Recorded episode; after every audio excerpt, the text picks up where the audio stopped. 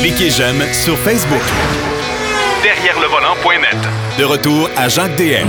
Alors, comme à l'habitude, on va débuter l'année 2021 encore une fois avec notre ami Denis Duquet. On a eu Pierrot tantôt, mais Denis Duquet, c'est le gars qui va nous amener des histoires absolument rocambolesques, des histoires vécues d'ailleurs. Mais d'entrée de jeu, on va parler de voitures électriques en Norvège. Salut mon cher Denis et surtout une bonne année. Ben oui, j'ai réussi à en passer un autre. On va voir celle-là. j'ai compte. Chaque matin, je me réveille, moi, je me lève, je me dis, hey, j'en ai fait une autre journée, je suis bien content. Ah, de toute beauté. Bon, écoute, mon cher Denis, en Norvège, euh, il y a 55% des, voitures, électriques. C'est des voitures. des voitures vendues, c'est des voitures électriques. Ben, là, ils, ont, fait quoi pour ça, eux autres, là?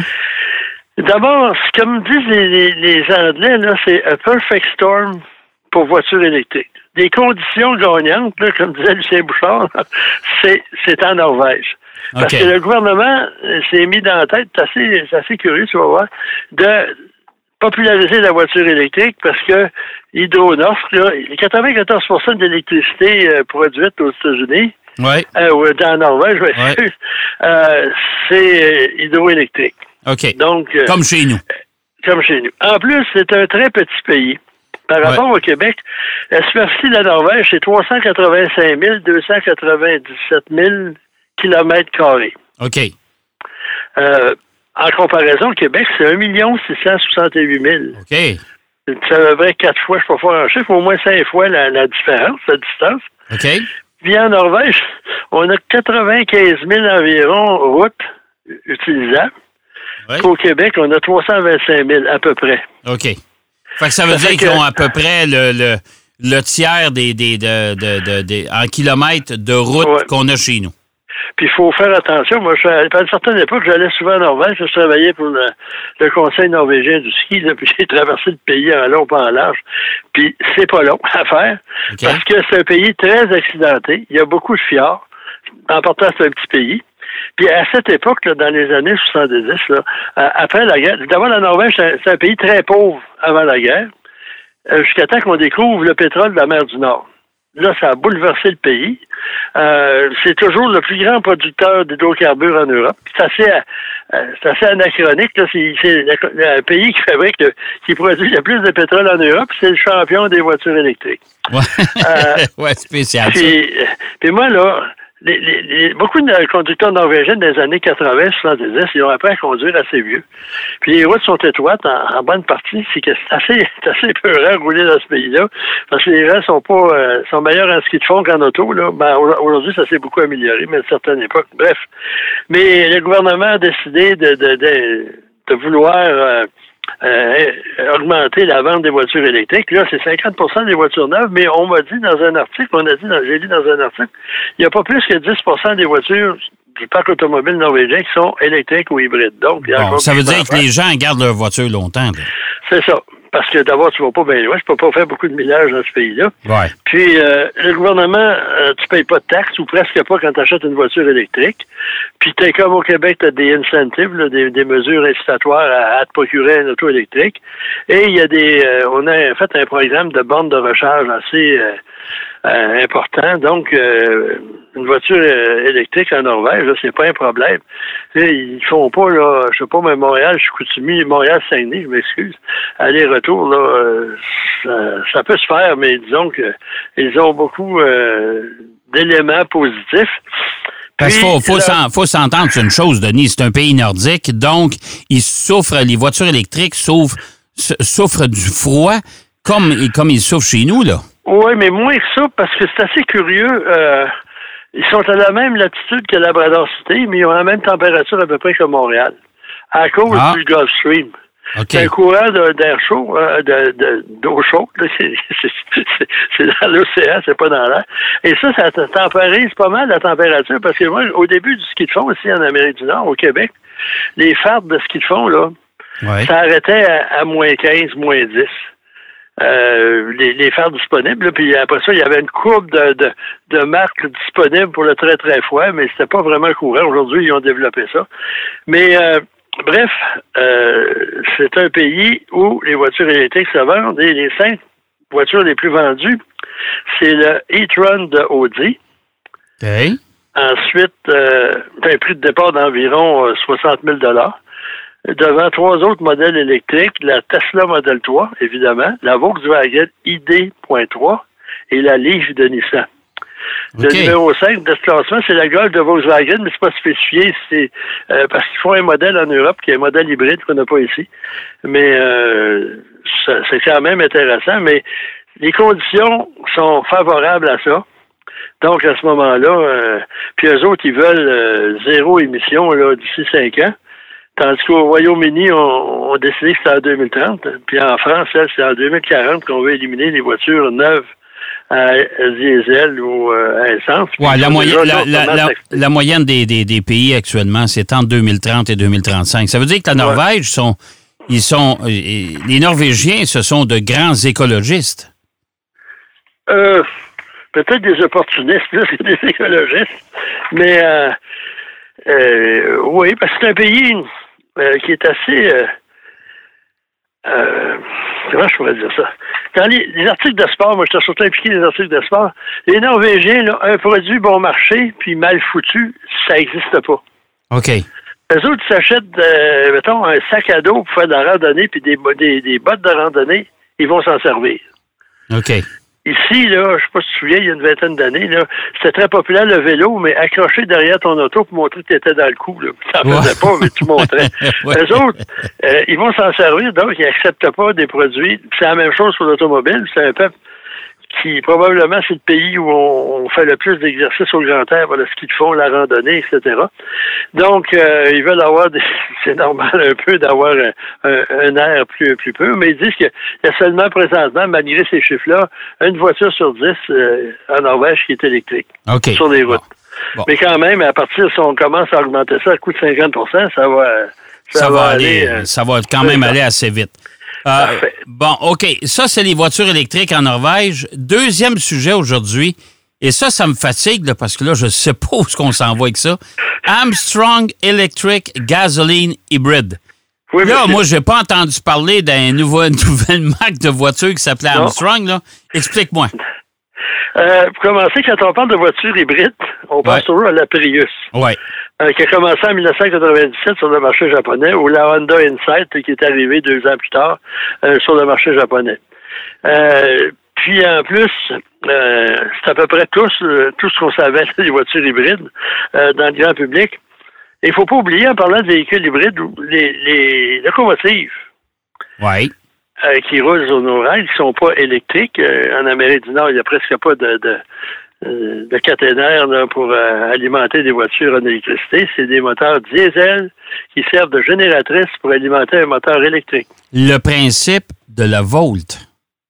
Euh, oui, puis en plus, sur en passant, c'est General Motors qui a, qui a popularisé ces types de, Ouais. de un peu partout dans le monde. Là, ça même, Ouais. euh, ils vendaient les moteurs, ils vendaient les génératrices, puis euh, différentes compagnies produisaient les, les, les locomotives. Mais euh, on, ceux qui sont un peu plus euh, euh, renseignés sur le monde de l'automobile, ils pensent qu'en 1901, la Lohner Porsche Semper Vivus, qui serait arrêtée la première voiture hybride au monde. OK. Mais malheureusement, depuis quelques années, on sait qu'en 1896, la voiture Armstrong Phaeton hybride a, a fait ses débuts. Il en, il en a fabriqué En un 1880. au 16. Hey, écoute, là, c'est pas d'hier. puis là. là, elle a été euh, euh, restaurée, euh, découverte là, dans un dans un entrepôt quelque part, puis elle a été récemment restaurée. Puis elle s'est vendue à l'enquête de Bonhams d'Amelia Allen en 2016 pour la modique somme de 483 400 dollars US. OK. C'est une voiture qui est vraiment révolutionnaire parce que ça, ça a d'un d'un petit sans les chevaux, là, mais euh, Harry Day, c'était un homme qui avait une passion pour les voitures électriques. Puis en, en 1895, il a dessiné une voiture électrique, puis il est allé voir la compagnie Rogers Mechanical Carriage. Puis là, euh, cette compagnie-là importait des voitures euh, de France, mais il voulait utiliser une voiture fabriquée en Amérique. Puis là, il est allé voir, il a représenté ça, il dit c'est une voiture électrique. La compagnie a dit, ben, je pense que euh, le rayon d'action est un peu limité. On va euh, remplacer ton moteur électrique par un moteur à, à essence. Ça fait que lui, il s'est pas découragé. Il a créé un, véhicule hybride avec un moteur, écoute bien ça, un bicylindre de 6,5 litres. Pardon? 6,5 litres qui produisait à peu près 20 forces. 20 Un deux, un deux cylindres de 6,5 litres. Ouais. Faut dire qu'à l'époque, si tu regardes des anciens moteurs là, des années 1900, ça, c'était des, c'est des catégories, des, des cylindrées à, à faire peur. Puis c'est rare qu'on développait 50 chevaux. En tout cas. Ouais. Puis il y avait aussi un, un volant moteur, là, un flywheel en québécois, qui euh, ça faisait plusieurs fonctions. Parce que euh, cette, euh, ce volant moteur pouvait servir euh, d'alimenter, euh, de, de- de recharger les batteries qui étaient à bord. Ouais. Ensuite, il y avait un, un démarreur électrique. On dit que c'est les Cadillacs euh, des années 1900 qui étaient la première voiture à démarreur électrique. Euh, on pourrait dire voiture de série de production à démarreur électrique, mais celle-là, c'était une première. Fait que, parce qu'il y a beaucoup de gens à l'époque, là, euh, je pense que t'as déjà essayé de partir un auto là, à la manivelle, là. Euh, quand le moteur décide de tourner dans l'autre sens, ça peut être très dangereux. Oui, ça, ça peut te faire un poignet comme faut. Moi, j'ai déjà essayé de partir un modèle T comme ça. Ouais. Et moi, là, c'est pas une modèle T, j'avais une Dacia OK? qui avait euh, une manivelle comme ça. Ouais. Puis euh, là, j'arrive au, au Ritz Carlton avec ma Dacia bleu poudre. Euh, puis je débarque, le gars il dit Hey, tasse ta poubelle du site. Ben, j'ai dit, j'ai perdu les clés. Je vais la déplacer, là, j'y monte la manivelle. Non. Le gars dit Ça va faire d'abord. Bref, on revient à mon affaire. Ouais. Euh, ce, ce volant moteur-là, ça agissait comme un générateur. Oui. Donc, qui permettait de recharger les batteries. Ça provoquait l'allumage, puis ça, ça provoquait aussi, ça fournissait les lumières. Puis, euh, il y avait un freinage euh, régénérateur. OK. Ça fait que quand même, là, c'est assez Hey, écoute, important. c'est avancé. On parle de, de- oui. de- avant les années 1900, là. Oui, oui. Puis en plus, il y avait une boîte semi-automatique à trois rapports puis une marche arrière. Wow! Et en plus d'être euh, le, le concepteur, là, il n'allait pas euh, le dos de la cuillère euh, dans l'exclusivité, il y avait un volant pour diriger l'auto. Ben, je sais pas, tu te souviens, la plupart des voitures, là, il y avait une espèce de, de timonerie, un levier, Ouais, ouais, ouais. euh, ouais. comme sur un, un voilier. Puis ça n'a pas marché. Euh, la voiture était utilitaire, euh, on pouvait l'utiliser, mais finalement la compagnie a fermé. On a laissé ça là. euh, la compagnie Armstrong qui devait faire la voiture, c'est une compagnie de, à Bridgeport, Connecticut.